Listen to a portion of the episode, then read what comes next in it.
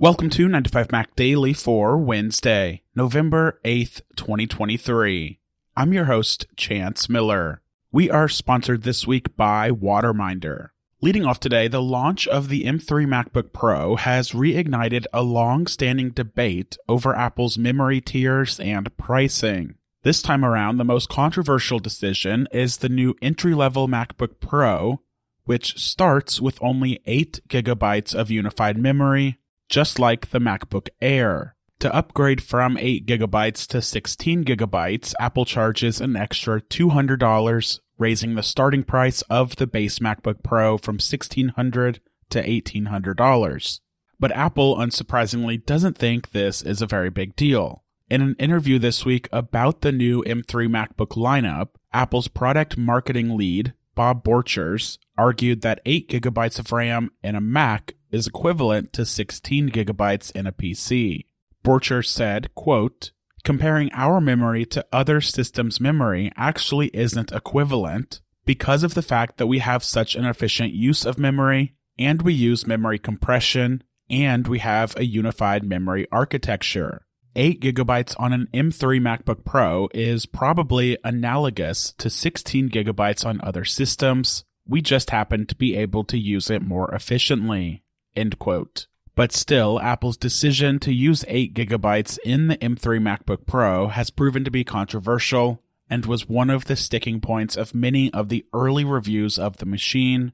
But whether or not it's something actual users care about is up to each particular use case. In other news today, Apple is out with a round of bug fix updates for all of its platforms. Starting off, we have iOS 17.1.1 for iPhone, which Apple says includes two important bug fixes. First, the update fixes an issue where, in certain circumstances, Apple Pay and other NFC features could become unavailable on iPhone 15 models after wireless charging in certain cars. And second, Apple says iOS 17.1.1 fixes an issue where the weather lock screen widget might not correctly display snow. HomePod software 17.1.1 is also available, and Apple says it fixes an issue where some HomePod speakers could respond slowly or fail to complete Siri requests. macOS Sonoma 14.1.1 is also now available, and the expectation is that this update fixes the issues affecting Sonoma updates on the M3 iMac and MacBook Pro as we talked about yesterday. And rounding out this round of software updates is watchOS 10.1.1, which fixes the battery drain problem that we talked about for Apple Watch users on Monday. All of these new software updates are rolling out now and can be installed on your iPhone, iPad, Mac, Apple TV, Apple Watch, and HomePod starting today. We are sponsored this week by Waterminder, the all around water tracker app that helps you stay hydrated all day, every day.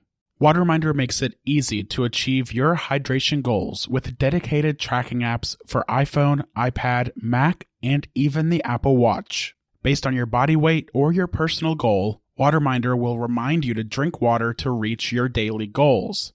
By seeing current water fill visually and in percents, you'll instantly know how well you're hydrated and how close you are to your daily goal.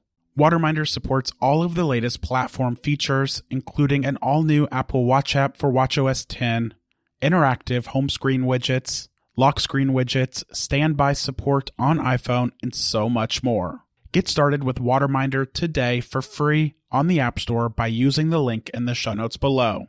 My thanks to Waterminder for their support of 9 to 5 Mac Daily, tracking your daily water intake made easy with Waterminder. Running out today, Bloomberg reports that Apple is doubling down on its efforts to improve the overall software quality of iOS, macOS, and watchOS. In fact, the story says that Apple hit pause on development of new features for iOS 18, macOS 15, and watchOS 11 last week to work on fixing bugs. Bloomberg explains that Apple completed the first version of next year's iOS 18, macOS 15, and watchOS 11 releases last month, and reviewing that update, teams found an abnormal number of bugs. The company is worried that its latest round of development for next year's updates hasn't gone as smoothly as it would like. The versions of next year's software updates completed last week would be considered the first milestone release for those operating systems. Normally, Apple engineers would then immediately begin work on the second milestone, continuing to add new features and make changes. But this year, executives in charge of Apple's software development efforts told teams to halt all new feature development for one week to work on fixing the bugs. So this means Apple delayed the start of work on the second milestone release to focus on cleaning things up. The one week pause on new feature development was put in place last week and it'll be lifted this week, according to Bloomberg. The story also explains how Craig Federighi, Apple's software engineering chief, has made it a priority to improve software qualities over the past few years. For instance, in 2019, Federighi overhauled the way Apple develops software using a new feature flags system. This system allows employee testers to isolate the impact of new features on the overall system before adding them. Federighi also emphasizes something called the Pact, which is an agreement for employees to never knowingly allow regressions and to quickly fix any mistakes that slip through the cracks. What this one week pause on development of new features in iOS 18, macOS 15, and watchOS 11 actually means remains to be seen. Bloomberg describes the one week pause as a rare move, but Mark Gurman says that the update will still be chock full of new features.